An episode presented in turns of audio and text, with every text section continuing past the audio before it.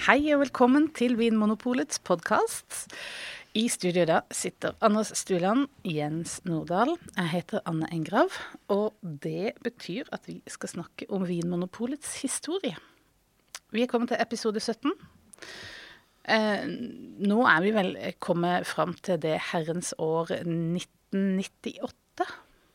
Vi har landa der. Tidsmaskinen har stoppet, stoppet omtrent idet Rekdal sender Norge til himmels med straffesparket sitt mot Brasil Oh. på sankthansaften. Oh, det husker jeg faktisk veldig godt. det var vilt, altså. Ja, det var vilt. Det tror jeg satt eh, TV-rekord i Norge. Det var sikkert to millioner mennesker som så det. Og vi måtte vinne kampen for å gå videre i fotball-VM. Altså, Jeg har nesten sånn fotografisk hukommelse fra den kvelden. Det er veldig spesielt. Jeg er ikke fotballinteressert, men det var en veldig spesiell opplevelse. Ja da, Arne Skeie gikk jo bananas. Han begynte å omtale Kjetil Rekdal som Kjetil Reknett, og det var mye rart. Sånne ting syns jeg er kjempemorsomt, da. Eh, og så ble det jo tidenes folkefest i Oslo, da. da altså den, den natten, sankthansaften, det kunne jo ikke vært bedre tima da. Nei, I Kristiansand da, for øvrig. Ja, Var noen av dere med på disse folkefestene? Ja, jeg var med i Kristiansand. Det, var, det, det bare ja. tok jo helt av. Folk bare liksom velta ut i gata. Ja, ja. Det var helt vilt. Jeg var i Oslo sentrum, det var helt sjukt. Jeg har aldri opplevd noe lignende. Og det, jeg tror aldri jeg kommer til å oppleve noe lignende i Norge. Jeg Det syns var- jeg så bilder fra Karl Johan. Ja, ja. faktisk. Var Folk, var så, altså folk klatret opp i til og med lyktestolpen og satt oppi der, og det var massevis av sambatrommer, og folk løp opp til Slottet midt på natten og, eh, og, og skrek 'drill' som president. Og, så, og det, var, det var enorme dansescener, og de som da kom med biler og skulle prøve å kjøre Oslo, gjennom Oslo sentrum, de ble stående fast i enorme folkemengder. Men folk bare satt og gliste. Det var ingen som var redde. Alle var bare superhappy. Det var, eh, det var nydelig. Det var, mye, det var mye kjærlighet og mye glede Ja. eh, i luften den sankthansaften her 1998. Ja, hva, eh, hva annet er det vi kan si om eh, 1998, da? Vi Ja. er jo Ja, altså Mannen bak uh, Vinmopolets uh, ikoniske logo, Herman Bondgaard, som jo er en flott kunstner som vi har omtalt for en del episoder siden, han dør. Han har blitt en gammel mann og dør, rett og slett. nettopp Uh, men det er verdt å nevne. Tider skal komme, tider skal henrulle. Ja, eh, Det er jo en sånn mm, slags nervøsitet på slutten av 90-tallet, vil jeg si. Man begynner å snakke om uh, year 2K, er det vel man kalte det. Altså, ikke sant? altså 2000-årsproblematikken. Denne redselen for at alle datamaskiner bare skulle stoppe fordi de ikke da greide liksom å stille seg om fra 99 til 00. da. Det var en litt sånn morsom problematikk. Litt sånn tegneserieproblem, egentlig. Mm. Det var både en sånn der frykt og en optimisme ja. For eh, teknologi og framtid. Mm. Jeg hadde faktisk tappa i et badekar fullt med vann, bare sånn for å være på den sikre De du hadde det. Du var prepper nedi eh, Kristiansand. På Tøyen, faktisk. Ja, på Tøyen, ja. Og det kreka deg dit. Ikke dårlig. Eh, nei, men Veldig bra. Eh, Bondevik var statsminister. Vi snakket jo om det forrige gang. Altså, Veldig fascinerende å se hvor svak eh, i forhold til antall mandater den eh, regjeringen hans var. Bare 42. Og man må jo egentlig ha 85 ikke sant, for å ha flertall. Så 42 er jo under halvparten av det han trenger. Så det var, eh, det var statsmannskunst å manøvrere seg til flertall fra sak til sak. Det skal han ha. Ja. Og til tross for å være altså, eh, komme fra KrF, så fikk han gjennom øh, en reduksjon i avgift på sterkvin, var det ikke sånn? Jo, det kom vel i 2000, så det tror jeg, og kanskje også litt seinere. Ja. Så han var jo en mann som Han var en pragmatiker. Det kjennetegner jo Bondevik. Han var en, eh, men det må du kanskje også være da, når du skal eh, manøvrere deg fra flertall til flertall med 42 mandater i ryggen, ikke sant. Da kan du ikke være prinsipiell eh, i ett og alt. Da må du, da må du svelge noen kameler underveis. Sånn er det bare. Det er politikkens lov, det. Naturlov. Eh, Magnhild Meltveit Kleppa eh, fra Senterpartiet er jo vår eh, minister, for å si det sånn, sosialminister. Vi kommer eh, tilbake igjen til henne en del ganger i episoden. Jeg syns det er litt søtt, da. Vi har jo snakket mye om norsk geografi underveis her, ikke sant. Men altså Jørpeland kommune eh, Nei, unnskyld. Jørpeland i Strand kommune i, i Rogaland. Vi snakker nå om Ryfylke, og Ryfylke blir jo på en måte indre deler av Rogaland, altså innafor Jæren, da. Dette er ikke de mest befolkede og heller ikke de mest eh, besøkte eh, områdene av landet. Men Jørpeland eh, gjør jo krav på bystatus da i 1998, 1. april. Eh, Tajik, altså en av Norges beste politikere i dag, da, Haja Tajik, er jo, er jo fra, fra denne kommunen, bare for å hjelpe folk i å plassere det på kartet. Eh, så får vi da eh, 1. desember 2018, så vil jo da Sauda og, erklærer seg som, som by. Og Sauda ligger jo da helt nord i Ryfylke. eh, i Rogaland. Så det gikk et sånt virus der eh, i Hvorfor vil de det? Det Er jo sånne eh, mindreverdighetskomplekser? Hva er, det som, hva er det som følger med det å bli by? Nei, du får vel Du blir et sted å reise til, da, vet du. Et byvåpen? Ja, det får du, ja, det får du kanskje også. Ja, og det handler, det handler jo om selvrespekt. eh, Men hva, er, hva er kravet, da? Du som kan en del om kommuner og Det tror, jeg, det tror jeg er litt tøyelig, uten å være sikker på det. Men det som er morsomt, grunnen til at vi har det med, hvilke kommuner er det som ligger mellom Sauda og Strand kommune, hvor altså Jørpeland ligger? ja, Det er med melde pass. Jo, det er Hjelmeland. Det er nesten ingen som har vært der. Men det er der Kleppa kommer fra! Ministeren Kleppa, og hun skal jo da følge oss som en, eh, som en rev. Hun er, eller hun er kanskje til og med en ulv. Altså, hvis Grøholt er reven, så er, er hun et enda større rovdyr der i skog, skogkanten. Du, Ja. Er det en liten sånn der eh, fight vi, du bygger opp det her? Ja da, de, nei da, men de samarbeider nok godt også. Men eh, det er klart at eh, det skal jo skje spennende ting. da. Det, altså, her er det jo Polets metamorfose har jo startet, ikke sant. 96-97. De hadde jo tatt alle planene, de hadde jo lagt strategiene. Så nå var det egentlig bare å begynne å rulle ut da, alle disse geniale tingene som, eh, som de hadde besluttet. Og det lå, lå ikke noe sånn negativ valør i det å si, kalle det genialt, altså, for det var jo ganske smart. De var jo, de var jo lure. Eh, politikerne, Vimopols styre, Vimopols ledelse, eh, de gjorde det, det, det som trengtes. De, de gjorde jo det. Skal jo historien vise. Så nei, altså vi har jo på en måte vi, det, det er som en liten cliffhanger dette her, da. For at uh, Kleppa, som da kommer fra selveste Hjelmeland, hun, uh, hun har nok en høne å plukke med, med reven Grøholt. Ja, hun har nok det etter men, hvert. men kan du bare veldig kort fortelle om hvilke planer Vinmonopolet hadde klare for å liksom, revitalisere Vinmonopolet? Ja, det var jo dette med endra åpningstider, som jo allerede hadde slått inn fra 1.7.1997. Altså de hadde greid å få til økte åpningstider på, på lørdager. Eh, Det, det stengte jo tidligere klokken ett, ikke sant? Og, og så var det klokken 15, er det klokken tre, ikke sant? Fra, fra 1.7.1997. Så hadde man jo også da lagt en plan, som de kalte det landsplan, for å bygge ut omtrent ti nye pol i året i en femårsperiode. Det var så få butikker. ikke sant? Vi er jo tilbake i historien her hvor Eller på et tidspunkt i historien hvor det var eh, i utgangspunktet bare 112-114 eh, pol, landsbasis. ikke sant? Det var altfor få butikker. Altfor langt mellom butikkene i di- Distrikts-Norge, ikke minst. Og så var det dette med polkøen og selvbetjening. Og denne episoden skal jo handle mye om selvbetjening. For at dette var jo Vi er jo på en måte tilbake i en tid hvor uh, Vinmonopolet fortsatt var disk. Uh, uh, diskbetjent, ikke sant? Og det ble jo enorme enorme køer av det. Det er nå én ting. En annen ting er at uh, man fikk jo ikke vist fram varebredden heller, ikke sant. Mm. Sånn at, ja. Så av disse, disse planene så er det egentlig bare det med en utvidet uh, åpningstid på lørdag som er i boks når vi skriver 1998. Ja. Uh, og- det er masse andre små, mindre ting også. Vi kommer tilbake til det senere i denne poden liksom. Men det, det handler om ting som skal forbedre arbeidsmiljøet, ikke sant. Altså vakuumløftere på lager, ikke sant. Og det er jo modernisering i stort og, stort og smått. Det handler ikke bare om de store strukturelle grepene, men det handler også om å lage arbeidshverdagen bedre for de ansatte og uh, Ja, ikke sant. Så det kommer vi tilbake til, da. Men mm. vi, vi, det, moderniseringen starter jo sånn Eller man trykker jo ordentlig på gasspedalen i 1998, altså. Det må vi kunne si. Ja. Og da bare noen eh, år tilbake så har da Norge blitt medlem av EU, som da førte med seg litt uh... EU, EØS E- nei. Må jeg minne deg om. Vi er fortsatt, fortsatt ikke medlem av EU.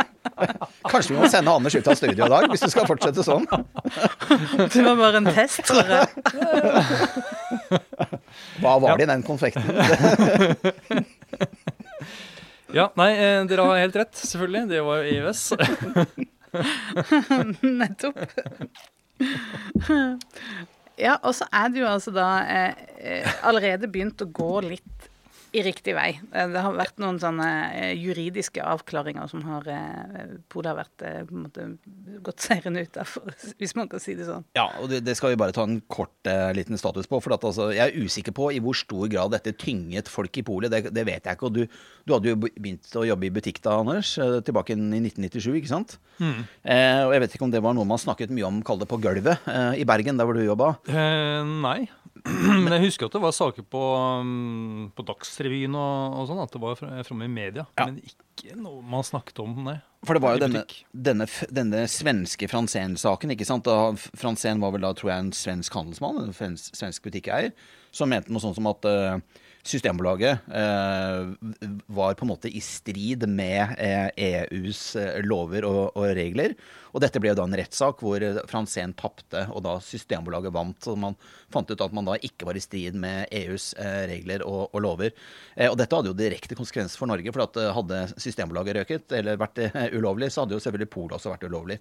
For de nordiske landene hadde jo forhandlet om alkoholmonopoler så å si par parallelt. da. Mm. Og i hvert fall med det samme resultat. Så var det en annen rettssak som heter, eh, som, som heter Gundersen-saken. Oppkalt etter eh, den gøyale politikeren eh, Fridtjof Frank Gundersen, som sikkert dere husker fra, fra 90-tallet. Ja, så, så vidt. Mm. Stortingsrepresentant, jurist, smarting, gøyal type. Han farget jo norsk politikk, for å si det sånn. Eh, jeg likte han godt. Eh, han eh, var en herlig blomst i den norske partipolitiske floraen.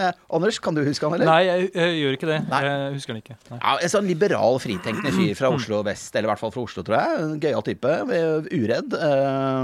Eh, og det må man jo man, De som på en måte har De som har høyt takk, for å si det sånn. Der det er høyt under himmelen. Jeg, jeg liker sånne. Mm. Og Gunnar, selv om jeg ikke Man trenger ikke å være enig med dem i alt, da, men det er, det er, gøy med folk som tør å by på seg selv. Gundersen, Fridtjof Gundersen han hadde jo tatt seg en tur til utlandet, Eh, og så hadde han kjøpt med seg ti flasker rødvin hjem. Eh, og så hadde han invitert hele den norske rikspressen på Fornebu, for da var jo, da var jo, da var jo faktisk flyplassen der.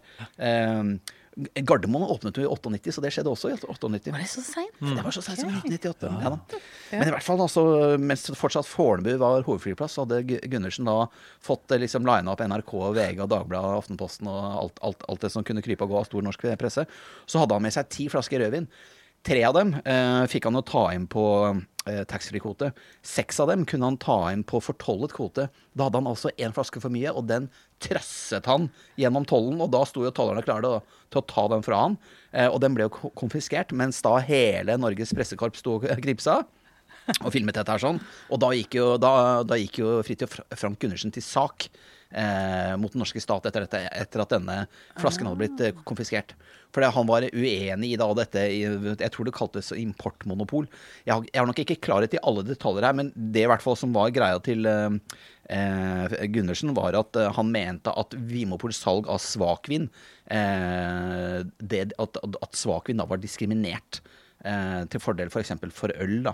Mm. Eh, og, og, den eh, Gundersen-saken den endte jo også med tap for Gundersen, heldigvis, får vi si, og da seier for Vinmonopolet. Og så var det også en, en, sak til som het så mye som ja, Hva het den? Også den eh, Wilhelmsen-saken. Ja, Wilhelmsen-saken. Det var en norsk kjøpmann som da mente at uh, man diskriminerte sterkøl eh, salg av sterkøl, fordi at det var på Polo, ikke i dagligvarebutikkene. Men også Wilhelmsen tapte sin sak, da. Så man hadde fått rydda unna alle disse tre rettssakene i 1997. Og da kunne man jo i hvert fall puste rolig ut, da, eh, når det gjaldt det juridiske. Eh, og så kunne man på en måte bare gønne på eh, og starte utrullingen av moderniseringen. Mm. Ja, Så da var liksom EØS i boks? Da var liksom alt det eh, på plass? Du mener EU? Nei, ja, nå er jeg litt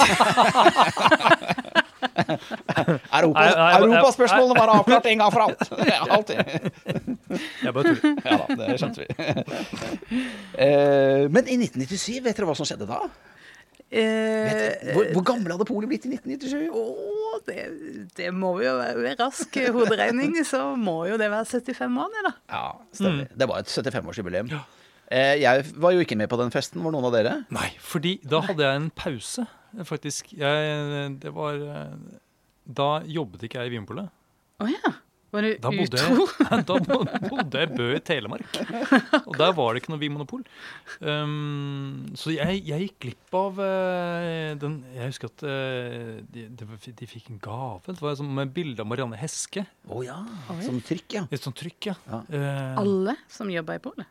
Ja, alle er fast ansatte, tror jeg det var. Wow. Mm. Det er ganske raust, altså. Og det, og det, er mye flott grafikk der. Ja. Uh, Gråt var veldig kunstinteressert, så ja. dette er Grøholt spesial, altså. Men det jeg husker, var at uh, vi fikk uh, sånne jubileums-pikétrøyer. Sånne oh. flaskegrønne pikétrøyer.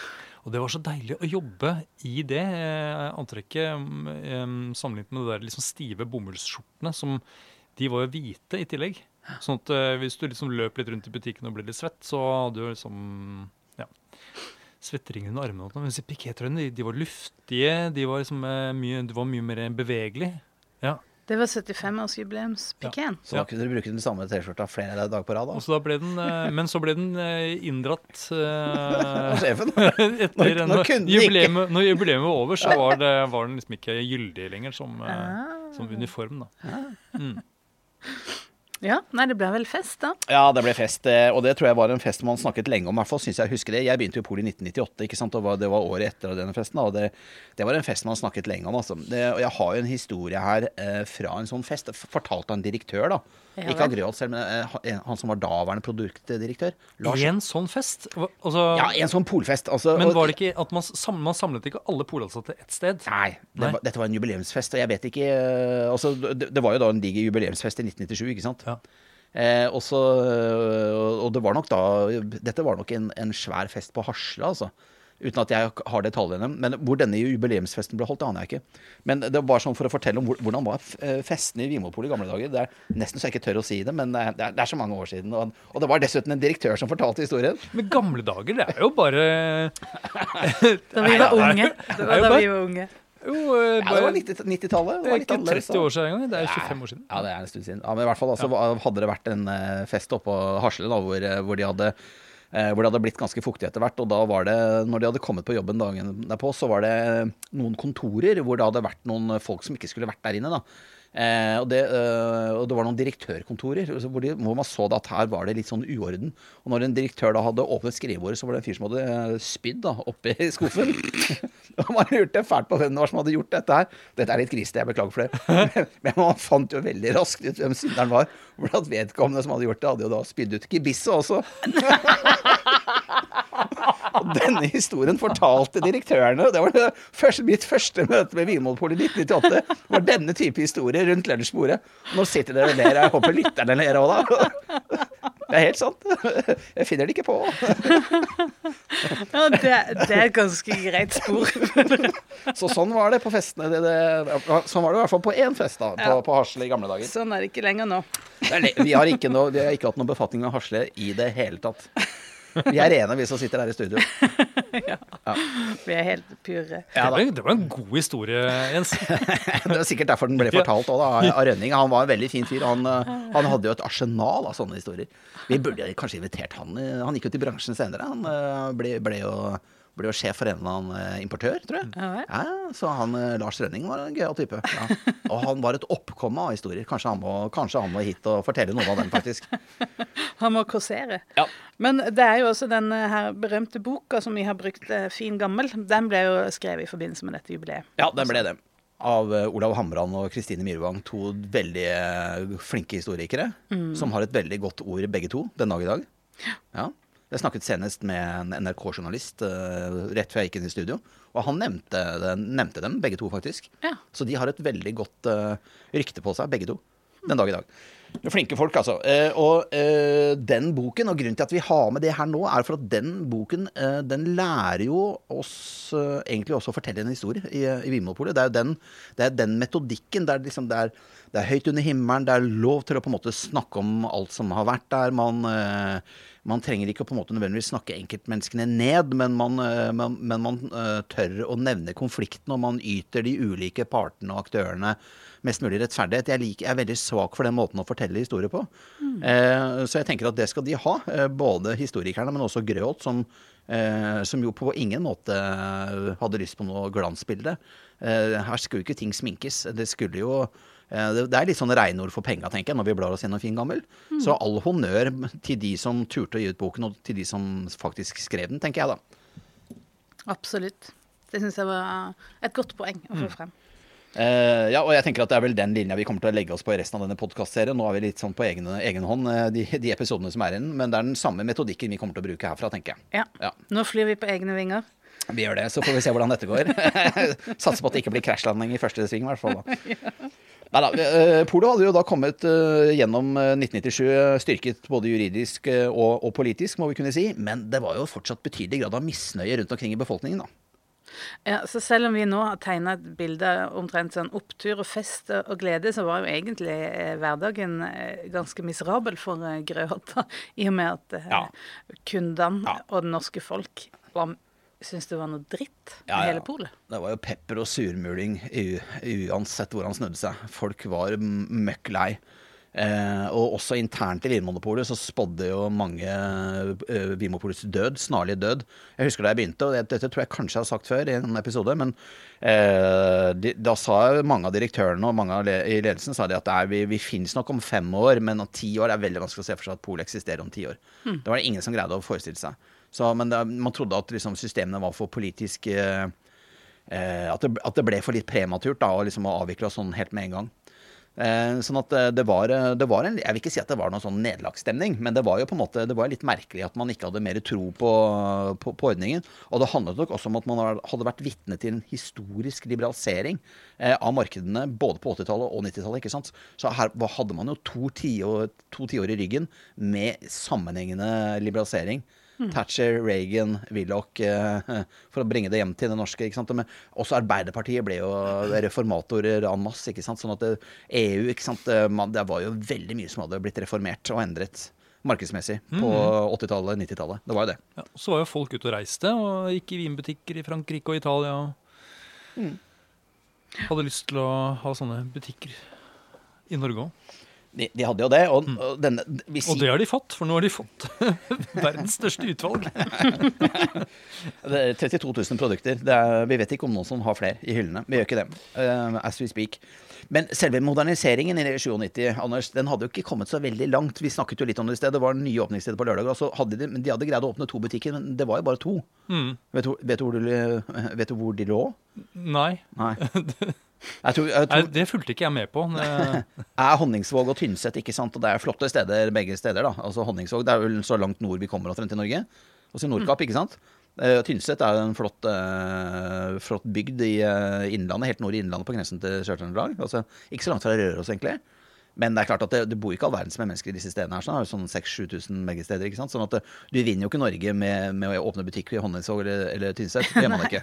Gjør ikke det. Nei, Men det, hvorfor tok det så lang tid, da? For dette er, eh, det ble egentlig lovet ti butikker i året, var det det? Ja, det ble det. Nei, Det tok litt tid å få inn disse planene. Først er det jo en idé som noen får, og så skal det forankres politisk, og så skal det liksom forankres kanskje i styret før det, da, og så skal det jo behandles i Stortinget, og, så, og ting ruller og går. da, sånn at det, det tar jo, Og det at eh, noe Når du skal gjennom en sånn politisk planprosess, eh, tar kanskje et år eller halvannet eller to, er nok ikke uvanlig, altså.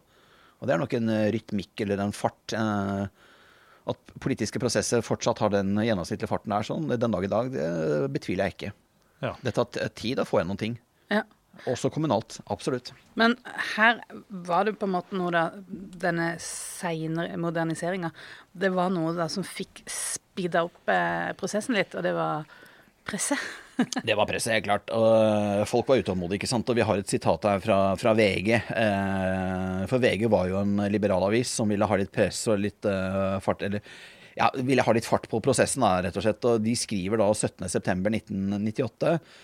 For de har nemlig gjort en undersøkelse gjennom Scanfact, altså meningsmålingsbyrået Scanfact, eh, hvor da eh, 78% av norske befolkning eh, ville ha vin i butikk. Eh, og det er ganske mange. 78% av folket ville, eller, eh, ville ha vin i butikk. Legge ned polet, ikke sant. Det er, det er nesten åtte av ti, det. Det er 1998. Ja. ja, det er rett før man begynner å rulle ut selvbetjente butikker. eller så det kommer året senere da. Men da, øh, Venstres øh, stortingsrepresentant, tror jeg han var, Terje Johansen i hvert fall, han på en måte, han er intervjuet da i dette oppslaget, og han sier jo da at øh, Norsk alkoholpolitikk er feilslått. I Norge drikker man seg fulle på femliters dunker med smuglersprit. Samtidig er det forbudt å kjøpe seg en flaske vin i butikken. Det er feilslått politikk. Så her er jo denne Johansen da, fra. Han er populist så det suser, men han har jo sikkert også et poeng, da, vil mange mene, når man tenker seg tilbake igjen. ikke sant? For at det var, det var for um, Politikken hadde gått ut på dato, da, rett og slett. Den hadde jo Ja. det. Både pol- og alkoholpolitikken var jo anakronistisk, altså var jo på en måte en tidsfeilslutning. Tilhørte en annen tid.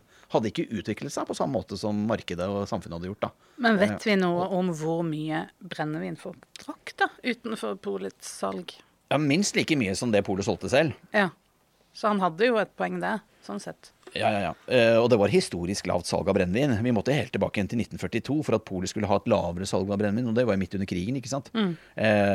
da, da var det jo riktignok bare brennevin Vimopolet solgte, men altså det var jo langt færre nordmenn i Norge i, i 1942 enn det var i, i 1998. Det var nesten 60 år senere, ikke sant.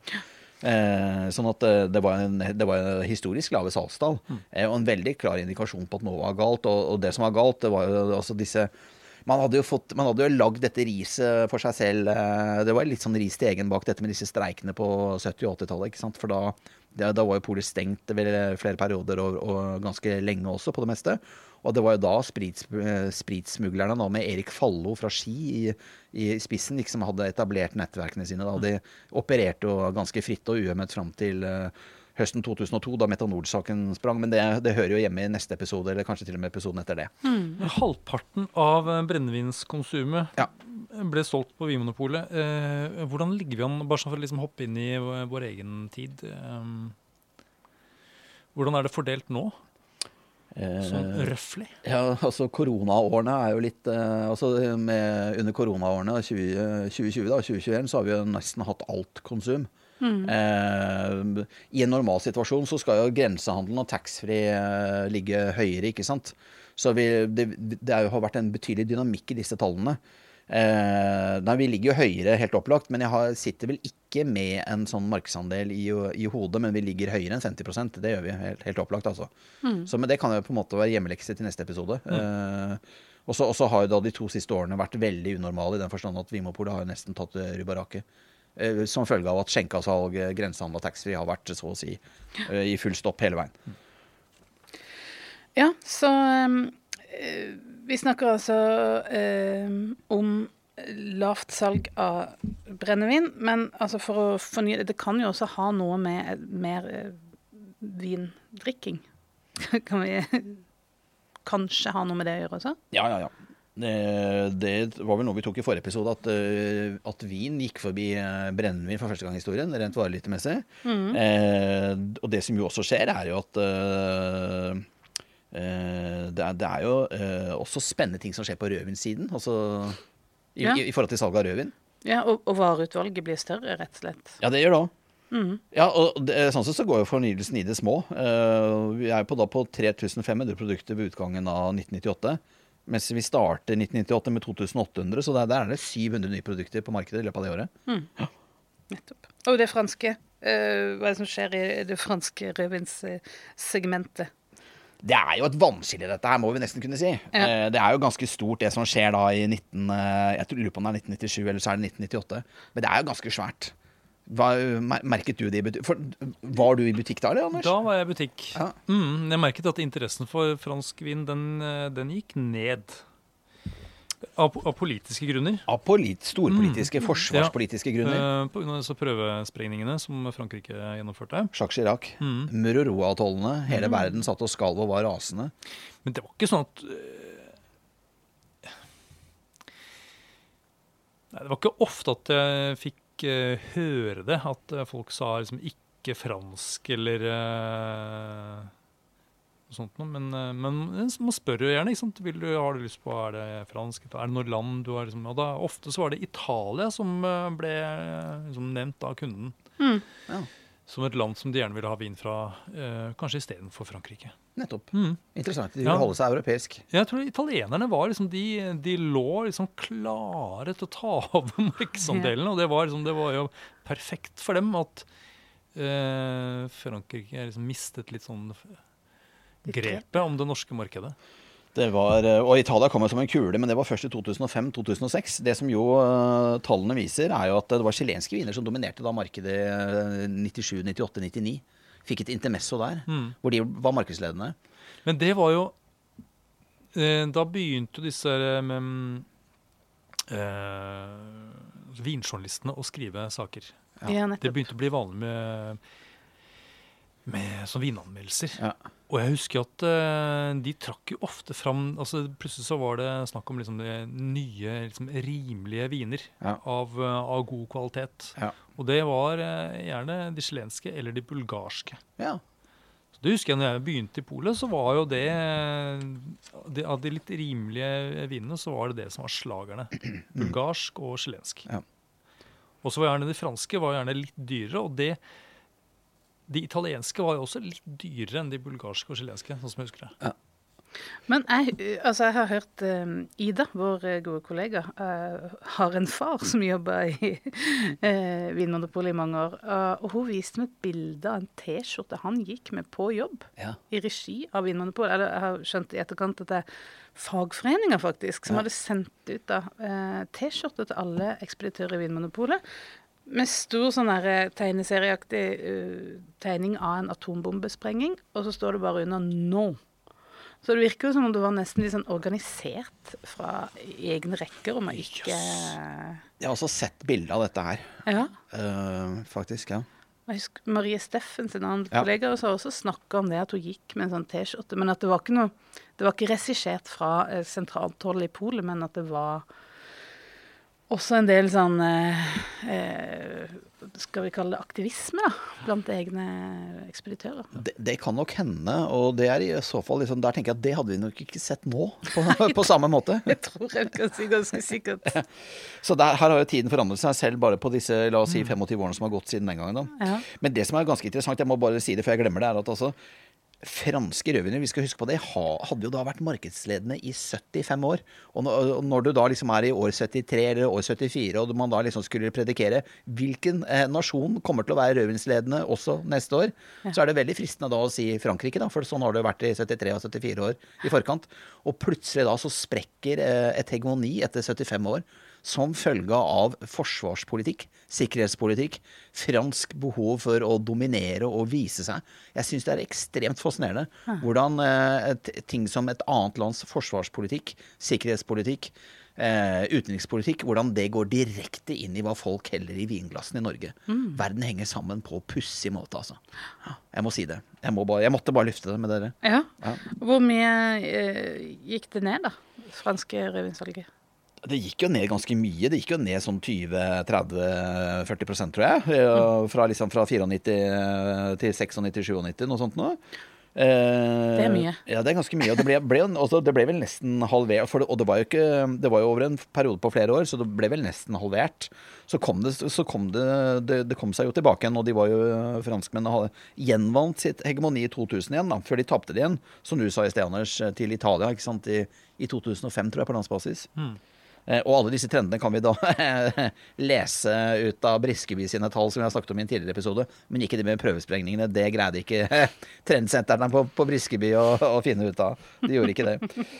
Eh, Eh, Ja. betyr Har du sett på nedgang av eh, salg av franske viner på Briskeby i denne perioden? eh, Skiller den seg fra Altså, Da må holdt, du- da- holdt disse kundene seg til det franske eh, selv i en sånn periode? Første gang det, det, de greide, det, altså, det, sier seg selv at eh, kundene på, på Briskeby de kunne ikke på en måte lukte prøvesprengningen. sånn at eh, første gang eh, de tapte hegemoniet sitt, Frankrike, så, så lå ikke Briskeby foran. Men andre gang så var det ikke politikk, der var det markedsmekanismer. Ja. Så andre gang, når italienerne kom for fullt, så lå Briskeby foran. Og der skjedde da Der gikk italienske forbi eh, franske i 2002, og så skjedde det i 2005 i Oslo, og kanskje 2006 i, eh, for hele landet, og så eh, 2008 i Møre og Romsdal, og så landet videre. ikke sant? Sånn at det var Det skjedde, det, det var, ble sånn, sånn brikker i et dominospill, da. Ja. For det er ikke sånn at du har sett på hva skal jeg si, distriktsnivå eller noe, sett om det er noen distrikter som har vært mer eh, hva skal jeg si, motstandere av atom av prøvesprengninger enn andre eh, om- områder i Norge. Om, eh, ja. Så gode tall har vi ikke fra 90-tallet, dessverre. Men det hadde Nei, vært en eh, fantastisk ting å begynne å sjekke om man kunne lest noe politisk ut av Vinmonopolets salg. Nå ser jeg du fikk los, eh, Jeg fikk stjerner i øynene. Snart er det jeg som begynner å bable helt uforståelig. Anders har jo satt standarden. Da. La oss holde oss til Grøholt, da. Hvor er, hvor er Grøholt nå, da? Vi, vi, vi, vi må tilbake til han. Vi har vært ute i verden og snust på atombomber. Ja da, og det er jo litt storpolitikk vi har rota oss inn i nå, ikke sant. Og, og Grøholt han er jo litt sånn eh, ja, Det er vel ikke akkurat storpolitikk han holder på med, da, men han spiller i hvert fall høyt. da, Så skal jo han Han skal jo legge seg ut med Kleppa, som vi kommer tilbake til. Men han blir jo sånn sett liksom reddet av de sånn store politiske hjulene, han òg, på, på, på sett og vis. Eh, Om, om ikke storpolitikk, så i hvert fall store politiske hjul som ikke har noe med polo å gjøre. Så, så det er liksom Vi er på et, vi er på et visst nivå, føler jeg, da. Vi er jo det. Og nå, nå skjønner kanskje ikke lytteren så mye, men vi kommer tilbake til det i løpet av episoden. Ja. Eh, litt mer om 1998, folkens, før vi raser videre her. ja. Skal vi gjøre det? Det syns jeg absolutt. Vi åpner jo noen butikker, da. Ja. Hvor, eh, hvor, hvor mange butikker var det nå? Det hadde bare vært to året før, så Ja. eh, har vi fått klart å få speeda opp denne her prosessen i 98. De trykker på gassen. Veit du hvor mange det som kommer i eh, nye butikker i åt- 98, eller, Anders? Ja, nå var det Var det seks butikker, da? Ja, det, er- det er helt riktig. Og det er den største utvidelsen av Vimopolis butikknett siden 1975. Wow. Ja ja, ja. Mm. Og stedene her da, som ble åpna, Florø i Sogn og Fjordane, Ja og Grimstad, Ja. Den lille perler. Lille perler. Det er jo 25 000 som bor der, da, så det er ganske stort. Ja, det er en nydelig by. Det er en Ja, ja. perfekt bystruktur. Burde absolutt ha hatt et pol før. Definitivt. Men der kan det nok ha vært lokale avholdskrefter som kanskje ikke ville ha det tidligere. Det For veldig mange steder av landet så var avholdskulturen eh, veldig virksom fram til 90-tallet. Mm. Ja. Så, så Agder, eh, deler av Rogaland, har nok vært eh, historisk undereksponert for pol, som følge av at de ikke har ønsket polet der. Mm. Og det er fortsatt veldig stor grad av lokal selvråderett når det gjelder eh, butikketablering. Vinmonopolet kan ikke komme og etablere butikk eh, hvis ikke kommunen vil. Det er fortsatt et gjeldende prinsipp i norsk alkoholpolitikk. Som har kanskje 150 års eh, historie. Akkurat. Sven Arrestad, episode 177 fra Pest i Pol. ja. Det er bra. OK. Florø, Grimstad. Kolvereid, eh, nå en del av Nærøysund kommune i gamle Nord-Trøndelag, som nå blir helt nordvest i, i Trøndelag. Eh, det var nok noen som hadde trodd at det skulle komme i nabobygda Rørvik, men de fikk jo Pol senere, da. Sånn at eh, Det var godt. Ja. Men Sted og Strøm i Oslo sentrum fikk jo Pol, Storslett i Troms og Ørsta i, i Møre og Romsdal. Ja, Så- nettopp. Så det kom et, ja, for da kom det et nytt nytt Oslopol Ja. i 1998. Og det, og det husker jeg faktisk, fordi jeg jobba i Klingeberggata da. Ja. Det sagna du syns du? Mm. Eh, Joyce-polet. ja. Og da eh, Det husker jeg at eh, Sten og Strøm kom til å spille en rolle da når det gjaldt åpningen av selvbetjent butikk seinere. Yes. Fordi den butikken fikk en del av arbeidsstokken på, i Klingeberggata. Det polet skal skrive seg inn i historien uh, ganske snart. Vi er der om et kvarter, tror jeg. Ja. OK. Uh, så er det noe veldig viktig som skjer i 1998. Sosial- og helsedepartementet beslutter 7. mai at Vinmopolet kan etablere da 48 nye pol i perioden eh, 98 til 2002. Ok, Så i løpet av fire år så får man lov til å etablere 48 nye Ja. butikker. Og Totaliteten var 50, men det var Tynset og Honningsvåg da, som hadde tjuvstarta. Så det var egentlig 50. ja, for det var det jeg skulle til å si. At det er liksom et rart tall. 48. Det er sånn. Det er ja, mer naturlig og eller, penere med litt sånn eh, Ja, å runde det av litt. Og Tynset og Honningsvåg var med. seriøst, Men det var et rundt tall. Altså. Ja, det var det. Mm. Det var 48 pluss Tynset og Honningsvåg. Så da vet vi det. Ehm, enda mer avgjørende. Først, 1. desember 1998. Hva er det som skjer da? Vet dere det? Stortinget beslutter Eh, Hvis det har noe med Vinmonopolet å gjøre, så Dette er viktig, ass. ja, da er det, da er det selvbetjent. Ja, det er det. Stortinget gir Vinmonopolet lov til å få lov til å ha en forsøksordning med selvbetjente pol. Nettopp. Ja, ja. Og da er vi ved en av de tingene i historien som kanskje er aller mest avgjørende for at polet overlever. Ja. Vi skal huske på det, 78% av norsk befolkning, hvis vi skal tro VG og Scanfact, ville jo legge ned polet, ville ha vin i butikk. 78% Det er helt vilt! Det er nesten alle, det. Det er nesten alle. Og nå er tallene omvendt, bare så det er sagt. Altså, nå er det vel en 20, ja, 25-30% som vil ha vin i butikk. Mens uh, Kommer litt an på hvordan du stiller spørsmålet, men uh, det er vel 60, i hvert fall 60% som vil ha at Vinmonopolet skal være eneste salgskanal for vin og brennevin og sterkøl. Så, så, så opinionen Noe har skjedd. Noe har skjedd. Noe har skjedd. Eh, ja, køene var et kjempeproblem, det vet vi jo, ikke sant? Og eh, selvbetjeningen vil jo også gi god økonomi, da. Eh, fordi at eh, man overlater Så ærlig må vi jo være. Vi overlater jo til kundene å gjøre mye av jobben. Eh, altså, da, når det var diskbetjening, så var det jo våre folk da, som måtte gå og hente varen. Men I en selvbetjent butikk så går jo kunden og henter varen selv. Så det er klart at det er jo veldig mye effektivisering her. Og du som var i polet på den tiden, Anders. Mm. Det ble vel en ny måte å jobbe på? Eh, ja. Det var jo eh, litt mer, ineff mer ineffektivt, på en måte. Med selvbetjening? Nei, altså, med, de, med selvbetjening. Å, hva sier du? Ja, av den grunn at eh, eh, den gangen det var disk, så, så, så bare åpna man bare pappeskene. Og så stabla man det. Og så gikk man bak på lageret, og så plukket man flaskene som kunden skulle ha. Eh, og så bare tok, eh, tok man liksom ja. Men nå måtte jo alle flaskene inn i hyllene. Ja, selvfølgelig. Det har jeg ikke tenkt på. Ja, Varepåfylling tok veldig mye mer tid. Det tok mye tid. Og så det, det at butikken skal se ship shape ut, Mm. det var jo noe du hadde sluppet å tenke på før. Ja. Var Men du trenger jo ikke forholde deg til hver eneste kunde som kommer inn, da. Nei, det er sant. Av hver eneste flaske. Ja.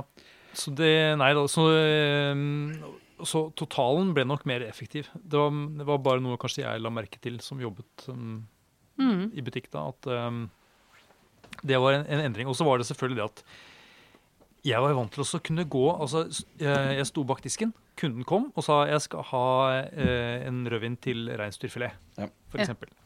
Det var et vanlig spørsmål på Klingenberggaten. Reinsdyr i Oslo. Rypebryst! ja. Og da sa jeg ja vel. Og så spurte, så spurte jeg liksom, eh, hvor mye det skulle koste sånn omtrent. Er det og liksom et land eller et eller annet. Og- Og så snudde jeg rundt 180 grader, og så gikk jeg inn på lageret, og da forsvant jeg for kunden. Kunden så jo ikke meg da. Henta den samme vinen uansett, du. Nei, men det som var litt var det det du gjorde? Nei, det gjorde jeg ikke. Men det som var litt deilig da, var at da kunne jeg stoppe bak veggen der. Og så kunne jeg eh, liksom, kanskje tenke litt Hm, reinsdyrfilet, hmm, prisklasse, bla, bla, bla. Og så kunne jeg liksom gå litt gjennom ulike alternativ. Og kunne kanskje liksom, og gå litt mer noe. Eller jeg kunne til og med spørre en kollega. Hva tenker du om det, eh, Tom? kunne jeg spørre om. Også. ja, jeg har prøvd den her. Og så, og så gikk jeg og fant fram da kanskje noen alternativer, men, og, så, og så tok vi det til kunden. Men er det effektivt? Eh, nei Men eh, Nei da, det var det ikke. Men, jeg tenkte at den der, men det som skjedde når, når vi åpna selvbetjeningsbutikkene, var at eh, da står jeg der, ikke sant. Eh, eh, ikke naken, altså det føltes litt sånn nakent, fordi Ja. eh, kunden spør jeg skal ha vin til reinsdyrfilet. Og da eh, hadde, måtte jeg liksom ha svaret der og da, Nettopp. følte jeg. Ja. Jeg kunne ikke liksom gå bak der og, og bruke litt tid. Være kunstner? Nei. Nei. Så, Nei, men, men det man der sitter der, er bare sånn Ja, bli med bort her. Og så går man de ti meterne Ja, ja. med kunden bak seg, og så tenker man Ja, vi går bort der, og så står alle flaskene, Nettopp. og så foregår det litt sånn eh, Ja. Ja, for det var litt det jeg lærte eh, etter hvert. At eh, det var, man kunne for eksempel begynne å gå bortover. eller Man kunne begynne å prate litt med kunden. Liksom, hø, snakke litt mer om hva er det kunden ønsker. Ja. Og jeg skjønte også at etter hvert kunne man, kundene satte pris på at man var litt ærlig òg. At man Ja. sa at vet du hva, eh, jeg skal bare høre med en annen kollega, f.eks. Og så kunne jeg liksom spørre f.eks. Tom en av men at kunden visste at jeg spurte. Og da, liksom, eh, da viste jeg liksom at jeg tok det ekstra på alvor og sånn. ikke sant? Absolutt. Mm. Så det var, eh, det var liksom det å erfare det at det var, det, var, det, var, det var mulig å bruke litt tid og tenke litt på det kunden spurte om, selv om jeg ikke hadde denne veggen da, mellom kunden og meg. Det blir jo en ny måte å jobbe på. Det er interessant å høre deg prate her, Anders. fordi at uh, ikke bare skal kundene lære seg en ny måte å handle på, men eh, vi skal jo lære oss en ny måte å drive service på. ikke sant? Sånn at uh, det var en transformasjonsprosess. da. Bra man, man fikk sikkert litt tid på å kjøre det inn. I hvert fall så var det da en forsøksordning som skulle testes ut da i 14 eh, kommuner. ikke sant? Og det var jo med en veldig sånn sterk eh, hånd her, og på, påholden hånd, om at det skulle være et, eh, et, eh, et forskningsprosjekt hvor man da sammenlignet salget i disse 14 kommunene med 14 andre kall skyggesteder. da. Å ja. Ja. Nettopp fordi det man var redd for, var at salget skulle bare gå skyhøyt. Ja. At du skulle selge mer vin. En prøvetid på to år. Altså skulle dette forskes på, og så skulle det evalueres av Sirus. Eh, Det skulle evalueres av Statens institutt for rusmiddelforskning ved Øyvind Horvrak. Mannen som jo hadde lagd designet for polet. Så han, han satt jo på begge sider av streken her. Jeg syns det er helt herlig. Men, men kan, jeg, kan jeg spørre om en ting? da? Eh, Det er ikke sikkert du kan svare på det, men forsøksordningen som skulle da evalueres, hadde man Av Stortinget. Ja. men hadde man da, eh, før denne perioden satt i gang, hadde man satt opp noen sånne kriterier? Hva er det på en måte hva, hva så man for seg som grenser for hva som er akseptabelt og uakseptabelt, f.eks.? Jeg tror jeg ingen i politikken tør å på en måte snakke om sånne grenser. Det, da blir man jo fanget av tidligere utspill. Så jeg tror at en politiker vil jo alltid holde er som reven, vet du, holde alle muligheter åpne. Ha minst to utveier av hiet sitt. Så jeg, jeg, nå sitter jeg bare og synser, jeg må bare understreke det. Men jeg tror ingen politiker har lyst til å binde seg opp i noen sånne predefinerte predefinerte tall som gjør, gjør at du er tvunget til en annen action inn, inn i framtida. Altså. Det vil jeg Men, Så- så, men ja. alkoholkonsumet og altså Men det handlet, om, det handlet ikke bare om alkoholkonsum. For det, altså, en ting er hva, man, hva det øker av eh, registrert salg. Det er helt opplagt at det kommer til å øke salget av registrert alkohol. Altså avgiftsbelagt alkohol i Norge. Men man så jo også fortsatt at dette skulle ta fra uregistrert alkohol, ikke sant? Men hvorfor er det opplagt at det øker salget? Jo, det er fordi at eh, tilgjengeligheten øker. Og når det øker, altså det er pris og tilgjengelighet da, som er liksom de to, eh, det er liksom de to eh, tommelfingerreglene. da. Ja, for det er mindre kø. Eh, ja, altså du, du mindre kø, og du, du øker jo kundegjennomstrømningsmuligheten. Altså, du, du, Det er som du sier, du går glipp av køen, eller slipper køen. Det er helt strålende. Eh, det, det må man jo bare si. Sånn at, Men- eh, og så handler det også om legitimitet, for at politikken hadde ikke legit legitimitet. Vi skal huske på det. 80% ville legge ned polet. Ville ha vin i butikk. Det går ikke an. Og, altså, du, du har ikke mulighet til å føre en sånn politikk med mindre du heter Kim Il-sung og driver Nord-Korea. Altså, man er nødt til å ha eh, eh, en politikk som, som støttes av befolkningen. Hvis ikke så på en måte velger jo bare en, eh, befolkningen nye politikere ved neste valg. Det er sånn et demokrati fungerer. Ja. Så politikken skal jo selvfølgelig ikke være populistisk hele veien. Men det er klart at du, du, man kan ikke gjennomføre en politikk som, som, som 80% er skarpt imot. Altså, det går ikke, tenker jeg da. Men har du sett på hva, hvor mye mer ble solgt uh, i den uh, selvbetjente butikken eh, som da ble liggende på Vika? Ordningen Klingeberg ble jo lagt ned, Ja.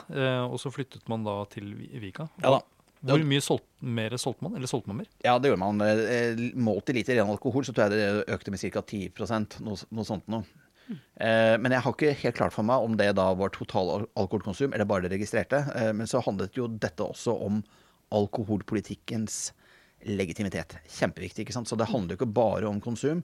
Det handler jo også om å få en politikk som aksepteres av et flertall. Men når du sier 10 gjaldt Ja. det den, altså 10% økning i, i den butikken, eller altså eh, i dette området? Nei. Eller snakker du 10 Ja.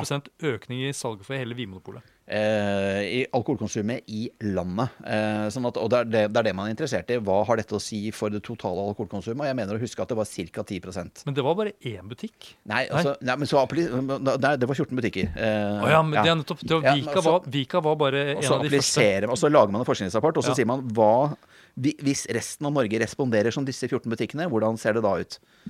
For man kunne, man kunne da få et tall, da. ikke sant? Det var det som var hele greia. Det, det var en representativitet her.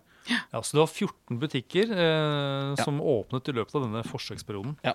Ja. Så det gjelder det der scenario hvis alle butikkene var pol, selvbetjente. Mm, skjønner. Så ble det 10 opp.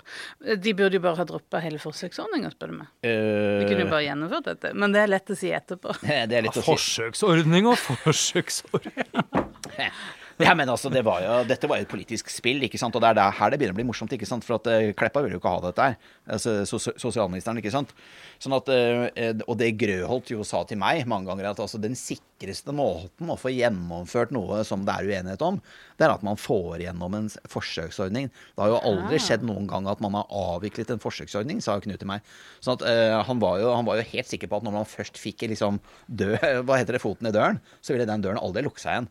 Så, så dette, det, men det var jo, også, og her var jo Knut en, eh, altså Knut Grøholt, administrerende direktør, han var jo en av hovedspillerne bak dette. Men ikke han alene. og Det var jo Arbeiderpartiet som, eh, som hadde på en måte drevet fram denne ideen om forsøksordning.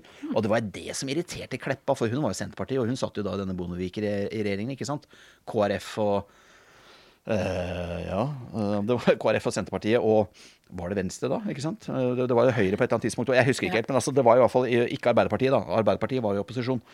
Eh, og, det, og da falt jo selvfølgelig eh, godeste Kleppa litt tungt for eh, brystet at eh, Grøholt hadde en liten sånn eh, bakkanal. En liten sånn eh, alternativ måte å gjøre det på, da. Eh, vi må snakke litt om det, altså. fordi at ja, Skal vi først snakke litt om denne butikken i Vika, da? Som Ja. Ja.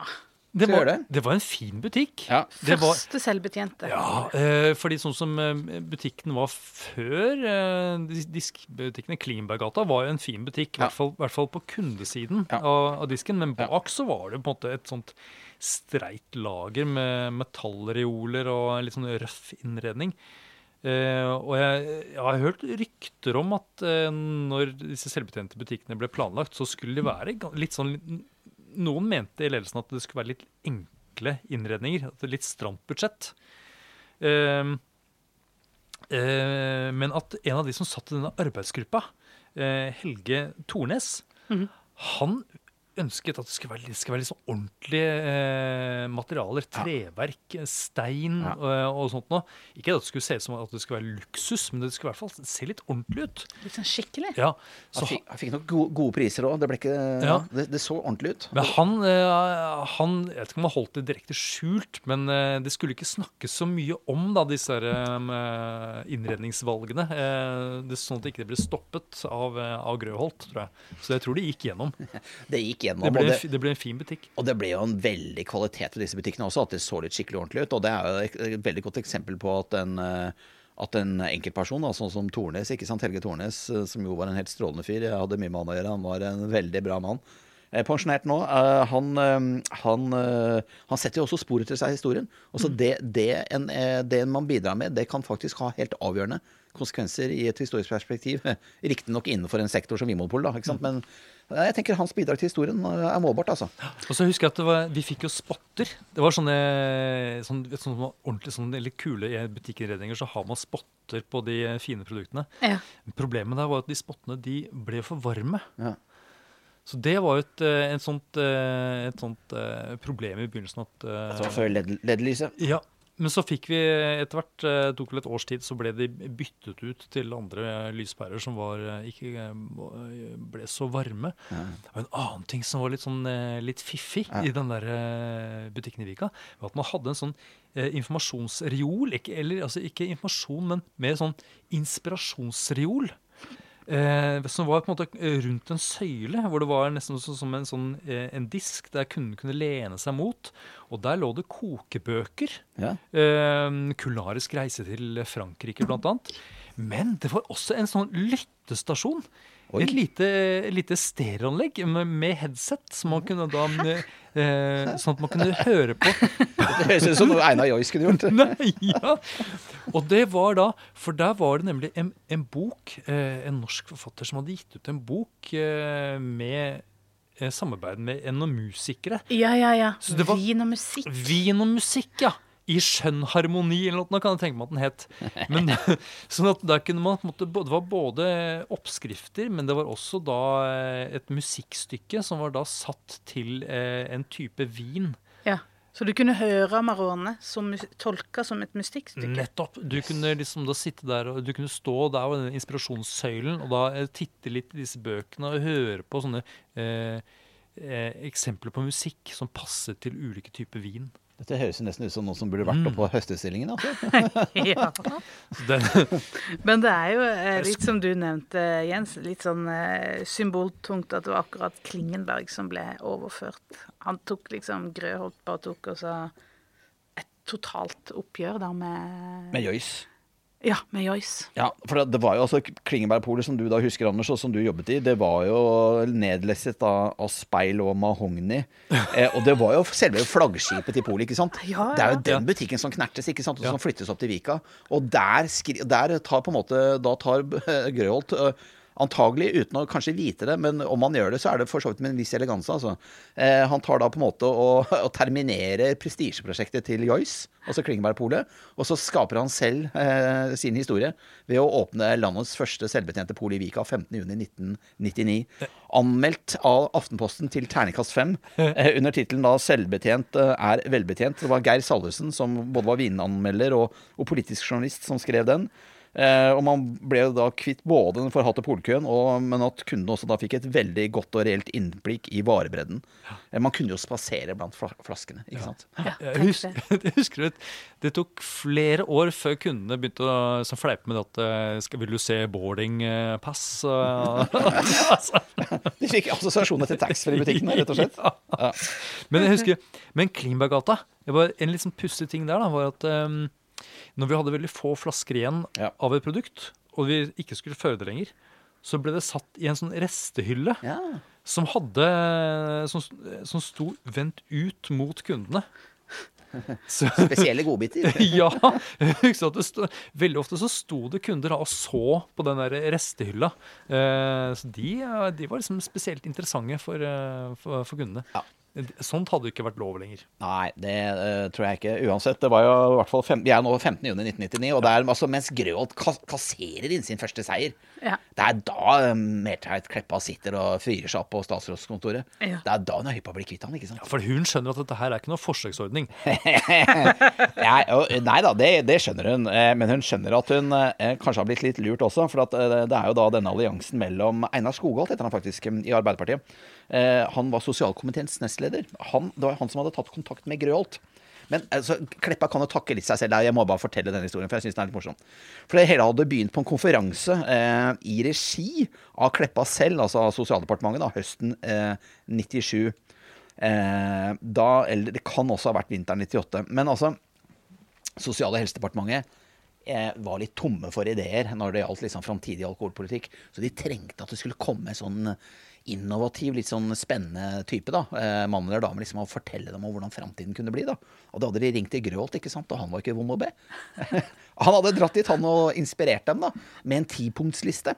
Eh, og da hadde han bl.a. foreslått eh, selvbetjening. Ja. Og i motytelse mot at eh, Polet skulle få selvbetjening, så skulle Vinmonopolet opprette to professorater etter svensk modell. Svenskene har altså, har alltid vært så grundig, og de har hatt en veldig sånn forankring i, det, i, det, i, måte, i ansvarlig salg og alt, alt mulig sånn. Eh, politisk korrekte, vet du, de er jo det borti, borti Sverige. Men ikke et vondt ord om svenskene, det må jeg bare legge til. De er flinke. Og noen ganger irriterende flinke. Men de hadde i hvert fall finansiert eh, de hadde i hvert fall finansiert to professor, professorater borti, borti der. da.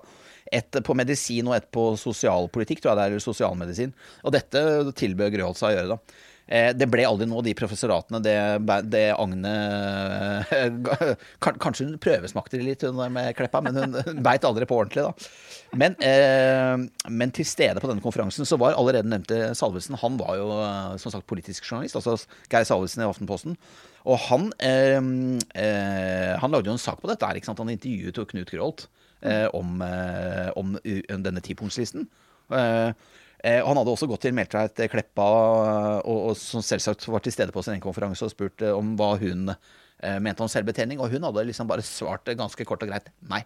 Altså, det var nei med store bokstaver og utropstegn. Det var, var helt uinteressant. Eller helt uaktuelt, rett og slett.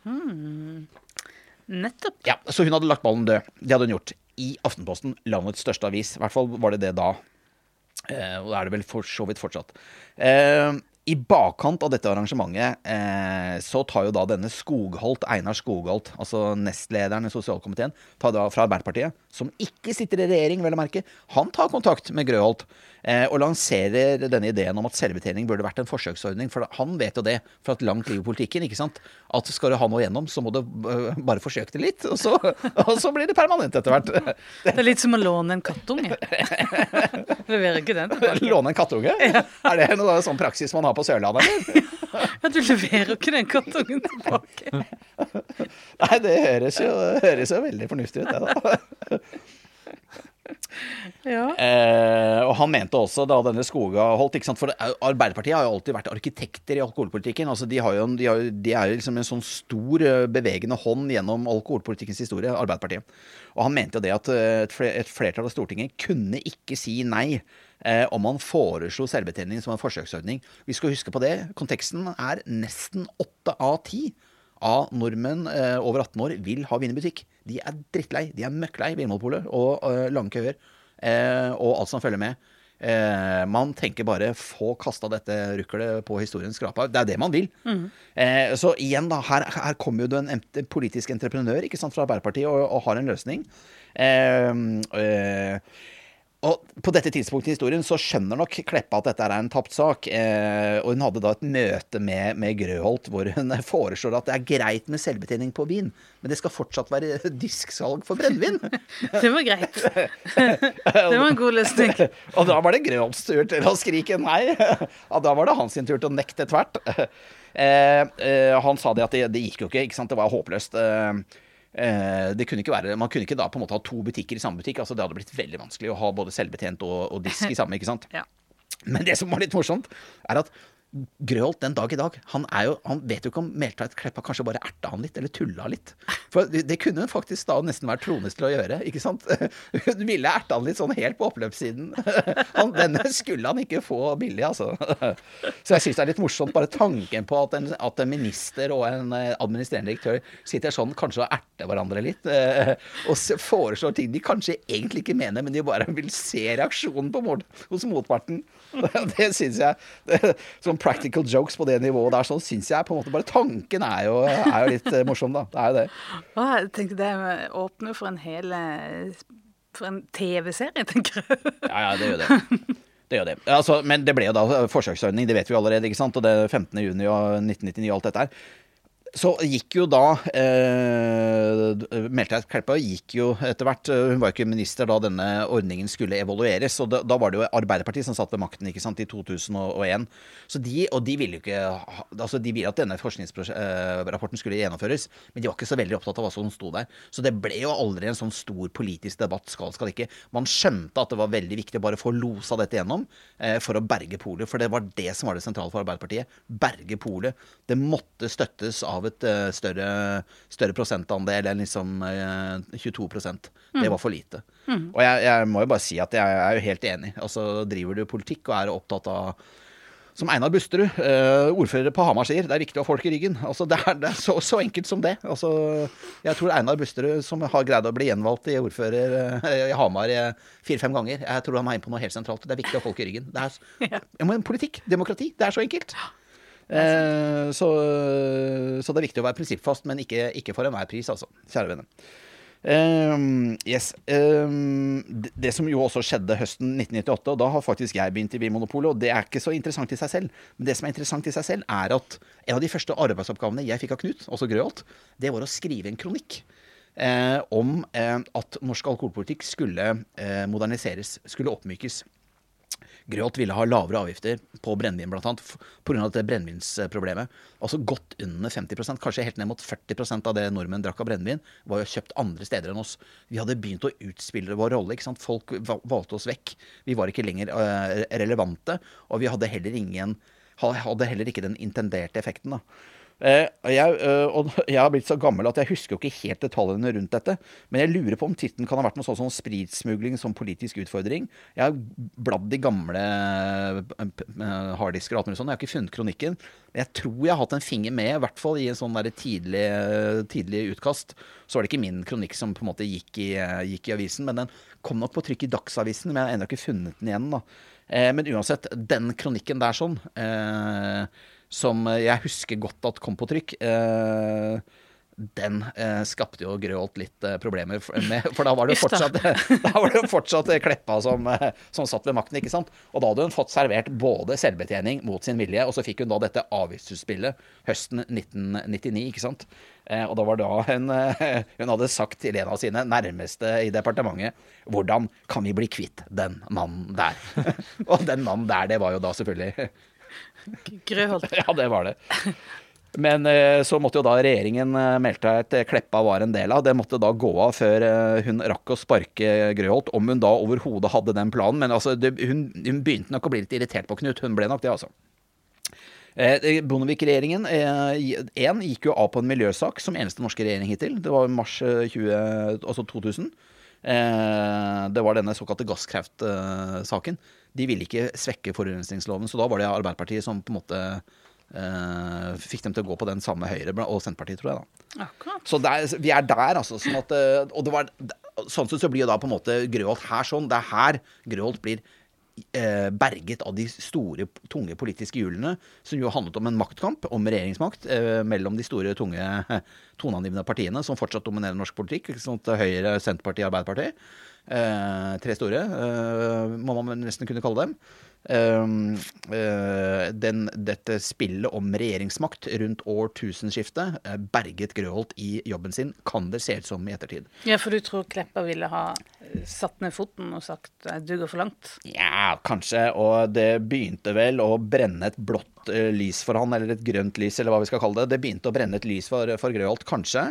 Eh, jeg eh, tenker uansett at eh, grunnen til at jeg jeg tenker, eh, Ikke bare jeg, men jeg tenker at det er all mulig grunn til å ha Grøholt veldig veldig høyt på listen over administrerende direktører. Eh, som har på en måte ytt Vinmonopolet rettferdighet opp gjennom eh, historien. Jeg tenker at det han gjør her sånn, det vi har sittet nå på en måte og forklart eh, sånn at i denne podkasten, hvordan han får gjennom selvbetjening, og hvordan han på en måte tør å utfordre, hvordan han tør å være en politisk aktør, når vi jo vet at eh, Joyce gikk for langt, det at han setter stillingen på spill. Og vi vet at ministeren, i hvert fall noen av dem, er antagelig interessert i å bli kvitt han. Han har jo et vanvittig mot. Eh, og sett i ettertid så tenker jeg det at Grøt hadde jo rett. Han har jo vært med på å berge eh, Vinmonopolet gjennom en historisk vanskelig fase hvor åtte av ti ville legge ned hele bedriften. Eh, og veksten eh, på eh, nasjonale sånne popularitetskåringer, altså rank, bedriftsbarometer, ikke sant, eh, omdømmekåringer. Alt dette er som det starta jo eh, fra midten av 90-tallet, etter at Grøth hadde fått lov til å virke noen år ikke sant, i, i, i sjefsstolen. Så jeg eh, altså Det er selvfølgelig umulig å sammenligne Lindemann eh, og Joyce og kanskje Grøholt, men jeg tenker at Grøholt han er jo han er i hvert fall på delt førsteplass, og kanskje er han også på førsteplass. Eh, fordi han jo han, han, han, han, var, han var villig også til å ofre seg selv for en større sak, tenker jeg da. I hvert fall når, når, jeg ser dette her historisk. så jeg tenker at han, Og det, han skal jo gjøre mye mer enn dette, men allerede her sånn Han har jo skrevet seg inn i historien med gullskrift. En modig mann, en, en, ikke en slu strateg, men en, en smart strateg. Eh, og, og strekker, strekker strikken akkurat så langt at den ikke ryker. Men eh, Jens, du som Jeg vet ikke, har uh sett disse tingene kanskje sånn litt på nært hold også, kan eh, handlingsrommet for administrerende direktør i Vinmonopolet for, for, å liksom ytre seg politisk sånn som Grøholt gjorde, har det endret seg eh, gjennom polets historie, eller har det på en måte vært mer eller mindre det samme? Har det, altså, tenker du, eh, har det større eller mindre konsekvenser for en administrerende direktør å eh, skrive en kronikk à la eh, Grøholt sin i dag, f.eks.? Det har større konsekvenser, vil jeg si. Nå skal jeg svare helt ærlig, og det syns jeg vi skal, vi skal legge oss på den linja. Da. Det skal være høyt under taket. Eh, jeg tenker at eh, eh, de som kom etter Grøholt, da, Kai Henriksen og, og Hildebritt Melby, begge de jo, gjorde jo ting. Hadde utspill som jo på en måte ble De måtte jo på ministerens teppe, for å si det sånn. Så jeg tenker jo at det, ytringsrommet har skrumpet inn, og jeg tenker det at mye av det Grøholt uh, uttalte offentlig uh, back then, altså på slutten av 90-tallet og begynnelsen av 2000-tallet, uh, eh, det tror jeg ingen poldirektør har uttalt og vært like frittalende i bakkant. Så han har jo også, Men det skal sies at hans etterfølgere har jo på en måte da blitt, blitt, kalt inn. Og, og, det var også slik at eh, Grøholt ble jo kalt inn, og han ble også truet med å bli sparka. og, og, vi skal også huske det at eh, i disse årsmeldingene fra begynnelsen av 90-tallet, så, jo, eh, så begynte man jo årsmeldingen med å si at Vimopolet lojalt eh, skulle følge politiske vedtak og ikke selv være en politisk aktør. Så det har jo i, i 30-40-50 år vært et veldig viktig poeng for politiske miljøer å på en måte slå fast at Vimopolet skal ikke være en politisk faktor. Selvsagt ikke en partipolitisk faktor, mens heller ikke en eh, Altså skal ikke selv ta på en måte politiske standpunkt. Man skal lojalt følge de vedtak som nasjonalforsamlingen, altså Stortinget, fatter. da. Altså følge, følge, følge spillereglene i et demokrati. Som, så, og jeg tenker at det er, det, det er, ikke noe galt, det, at man skal eh, følge demokratiet. Men samtidig så skal det være et ytringsrom, og det, det tror jeg nok, hvis jeg skal være helt ærlig, det har nok skrumpa. Det har mm. nok det. Mm. Ja, og jeg tenker den store forskjellen er jo i det det handler om eh, beste for Vinmonopolet. Ja. Altså utover eh, enkeltpersoner og utover partipolitikk. En, en direktør må jo kunne snakke om fremtida for selskap og organisasjonen. Jo, jo, og det er jo det Grøholt og Kai Henriksen og Hilbrit Melby gjorde også, kjære vene. Det var jo alltid til selskapets beste. De har jo mm. alltid, de har vært strateger som også har på en måte tenkt framover, ikke sant. Men det, det, det, har ikke vært like greit. Og dette er jo ting vi kan ta opp igjen i senere episoder. Mm. Eh, vi, vi, vi, er snart på tid her, ser jeg, men eh, vi skal kanskje fort bare rase gjennom de butikkene vi åpnet i 1999, og så må vi avslutte med champagnerekorden. For eh, 90-tallet uh, skriver seg inn i historien med et brak, da. Jeg har også lyst til å legge til en ting, nemlig. Ja. Noe som handlet litt om det med å sørge for ja. at Vinmonopolet liksom økte i popularitet. Ja. Fordi eh, det var vel i 1999 så opplevde Vinmonopolet at eh, For da var det jo det var jo nyhetslanseringer eh, den gang, som det er nå.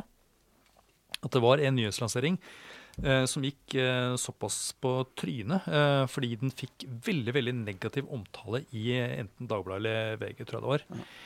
Eh, som skremte ledelsen i Vinmonopolet eh, såpass at de, eh, de fant ut her måtte de gjøre no noen ting. Og da viste det seg sånn at eh, systemet For den gangen så var det jo eh, leverte man jo anbud eh, inn, og så ble, det da, ble disse tilbudsprøvene smakt av et sånt dommerpanel, og så ga de en karakter. Ja. Og den karakteren var fra null til ni. Ja. Og hvis et, et produkt fikk karakteren seks eller høyere, så ble de rangert likt. Altså alle produktene som fikk eh, seks eller høyere, ble ra- rangert likt. da. Da tok du bare den billigste. Av de. Nettopp. Sånn at av de produktene som fikk mer enn seks, eller Ja. seks, så var det den billigste produktet som ble lansert. Ja. Det var ordningen den gangen i 1999. Ja. Og, eh, og det førte da til at eh, eh, kvaliteten kanskje ikke var den beste heller. Så dette var også noe som ble endret på, Det, var, på det ble da eh, endret at uh, man, skulle, man skulle se både på karakter og leveringsdyktighet og, og også pris da uh, til slutt. Men karakter var det som var det viktigste. Så nå er det da den høyeste karakteren som blir vurdert for innkjøp. Nettopp. Og så uh, fikk man jo inn det som kalles for spesifikatører. Altså som da som var ute og sonderte litt dette med, eh, med marked, og sørget for at man fikk inn det som da eh, At man ba om eh, anbud eh, på produkter som var, som var da aktuelle i markedet.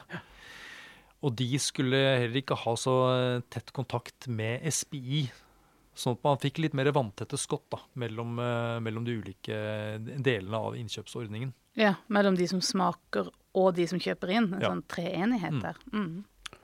Eh, og da de spesifikatørene de hadde ansvar for hvert sitt område. Ja. Eh, F.eks. Eh, Italia Frankrike. Og så var det en annen spesifikatør som hadde ansvar for andre land. da.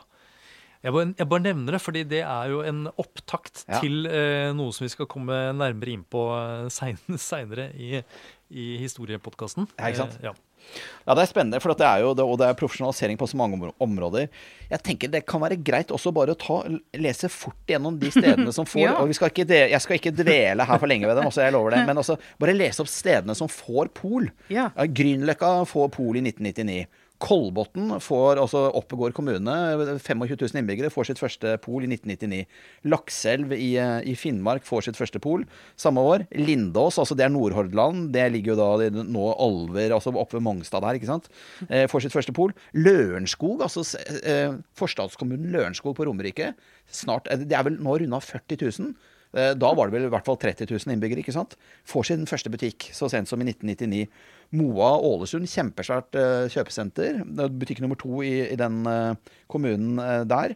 Os Hordaland, der er det også rundt 20 000 innbyggere. Nå er det Bjørnafjorden blitt sammen med Fusa, Eikelandsosen. Eh, Sandnes Kvadrat eh, får butikk nummer to. Sunndalsøra og Trysil Hedmark. altså det, dette er stedene, og det er mange av disse stedene. Eh, enten så er det store turiststeder, eller så er det store pendlerkommuner. Eller så er det jo helt sentrale kjøpesentre, eller byer, byer i landet, ikke sant.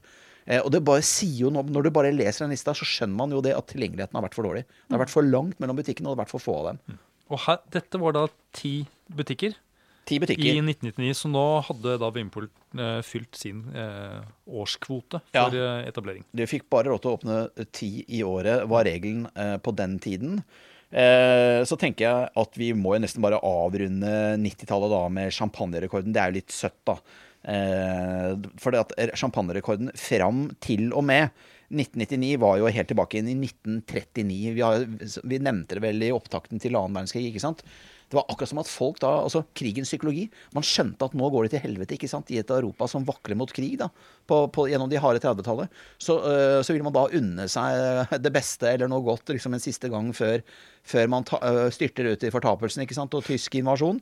Eh, dette var altså da en champagnerekord fra 1938 og 1939, og det er helt påtagelig. altså. Kan, nesten så man kan lese en sånn kollektiv psykologi inn i champagnetallene våre, for de var veldig lave under Gerhardsen og selvfølgelig under krigen og, og senere. Så tar det seg litt opp under jappetida, selvfølgelig, men så går jo folk av hektene eh, i 1999. Eh, tar prins, som dere husker på ordet. I'm gonna party like it's 1999, er ikke det han synger? noe sånt noe. I hvert fall så får vi jo en vanvittig eh, eh, champagnerekord når folk skal eh, feire selvfølgelig tusenårsskiftet. Står den rekorden ennå, eller? Nei, nei, nei. Norge har blitt så no, eh, altså, og, eh, Særlig kanskje champagnesalget. Jeg sier dette med et spill om munnen, men det er mye sannhet i det òg. Champagnesalget er en god indikasjon. Eh, altså Det utgjør utgjør liten grad av salget vårt. Vi snakker om 0,3 eller 0,4 eller et eller sånt noe. Det er en veldig god indikasjon på børsindeksen og på en måte på økonomien i, Norge. Og Norge har jo hatt en sammenhengende vekst siden eh, siden resesjonen på begynnelsen av 90-tallet. Og det er helt unikt, nesten også i vestlig sammenheng. Eh, nå er ikke jeg noen makroøkonom, men jeg har i hvert fall fått med meg det at eh, den veksten man har i norsk økonomi eh, de siste 20-25 år, er helt unik. Det er nesten ingen andre land som kan vise til det. Og kanskje heller nesten ikke i verdenshistorien. Det er mulig jeg drar litt hardt på der, men eh, det er i hvert fall ikke langt unna. Det er veldig veldig uvanlig at et land har så sterk vekst, så sammenhengende, så lenge som eh, Vinmonopolet har hatt. Og hvorfor sier jeg det? Jo, det er fordi at vi selvfølgelig setter stadig nye champagnerekorder hvert eneste år eh, som går. Åh, ja, nei, da er vi kommet fram til Til, nyttårsaften, holdt jeg på å si. til nyttårsaften 2000.